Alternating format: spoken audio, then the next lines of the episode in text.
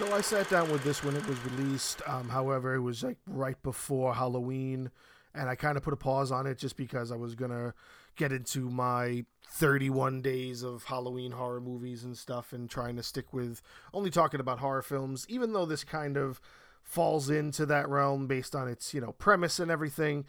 I didn't feel like it was worth it. I thought, you know, keep to actual horror, scary, thriller type films and save these, you know, comedy horror films for another time.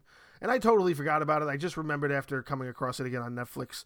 And I went on this whole Netflix kick and I watched a whole bunch of shit. And I'm going to do a bunch of entries pretty much just about Netflix things. And I finally got to watch this. And I, I got to say that I'm sort of a little, not upset, but I guess when you're talking about, you know, Rob Zombie putting his vision on things, when he gets, I'm guessing, any piece of material that isn't something he's already done, he's going to talk about it in the sense of its origins. And that's what this Munsters film sort of is. It's pretty much just the prequel to what the Munsters eventually became. And that's why he only casted, you know, the the grandfather uh, he only casted um, uh, the Frankenstein monster, and he only casted his you know wife as uh, the other lady who I can't remember um, off the top of my head, Lily. And those are the only people he really needed to cast. And then he just introduced this kind of world that revolved around them that, in his mind, existed, but nobody else really needed it to exist. So, as like a prequel series, I think he didn't do too bad of a job but maybe it's just not what everybody was expecting, sort of. You know, this isn't the most well received of um, most Rob Zombie films. I believe it's kind of gotten people like split down the middle. That's why most of his stuff is like 5 out of 10, 50% on things like um, critic reviews and most and aggregators like that. Uh, a lot of people have mixed feelings about it simply because, you know, Rob Zombie's comedy is usually hidden within his more serious, gory horror films. You know, you have a lot of comedy and things like The Devil's Rejects, but it's also revolving around these people who are totally going around murdering whoever they come across, you know? You got comedy and things like 31, but 31 is a completely out of this world, you know, gore fest. And he doesn't really do straight up comedies. And as a straight up comedy, it's not that bad. But I think it's the idea that people were expecting something out of it because it's a Munsters piece and a lot of people are like the Munsters is beloved to a huge community. You're talking about a show from I want to say 60s? Pretty sure the 60s, mid 60s I'm pretty sure the Munsters is from. And it's just this new revisioning of the concept of you know the the universal monsters as we know them. You know, you have somebody who's playing Count Dracula, you have Frankenstein, the Bride of Frankenstein, you have the little boy who's basically the Wolf Man. All these little things, and it was wrapped around this idea of playing off what shows in the 60s and 70s was sort of like these family orientated shows, but it was kind of like what the Addams family were, I want to say, before or around the same time as the Addams family.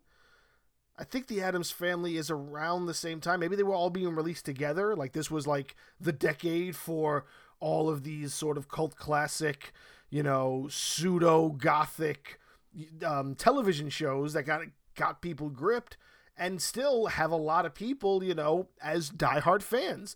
You know, I'm a huge Addams Family fan.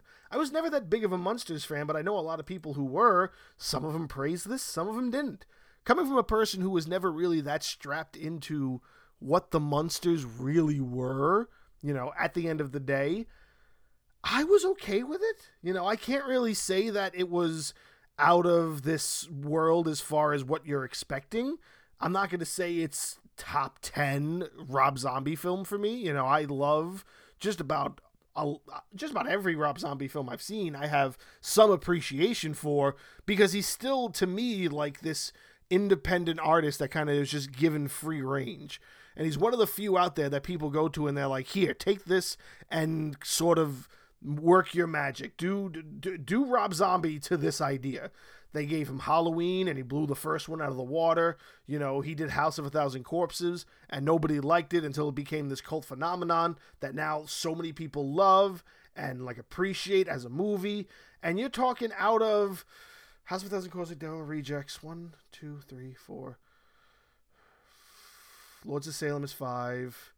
31, Three from Hell, Munsters. So on my hand, I can count at least eight films off the top of my head that he's directed. Out of those eight films, he's also written them.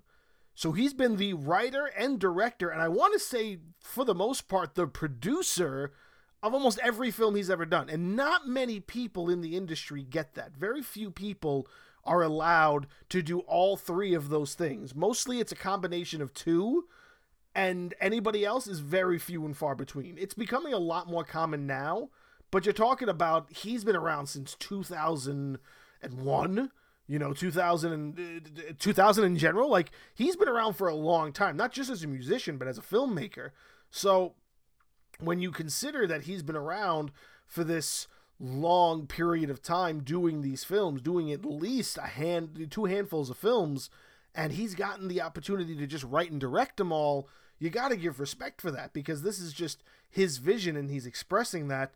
And really you could say that there is something to appreciate just about that about this being one person's vision that still pays homage to it because he does pay homage to what the Munsters kind of held dear to themselves and that's the comedy aspect it very much is this this wacky sort of you only get it if you were a Munsters fan type thing. If you went in there as a Rob Zombie fan, you're not going to get this film.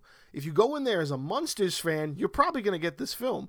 I went in there as a Rob Zombie fan, watched it as somebody who understood the Munsters, and I found an appreciation for it.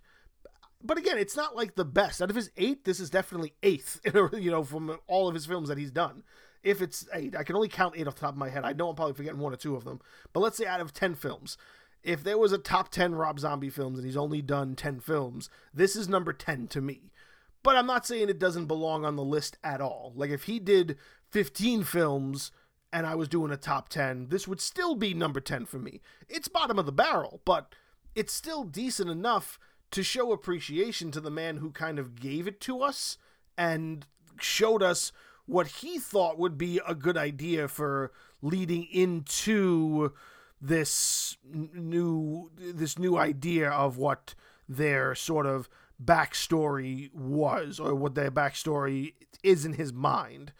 And I gotta say one thing. I got I don't remember the name of the the guy who played um the actual Herman Munster, but he was tremendous. He is so good at being Herman Munster. I don't remember what his name was, but I know that when um uh, I can't pronounce his last name all that well, but Fred Gwynne, I want to say it is, or Fred Guinea.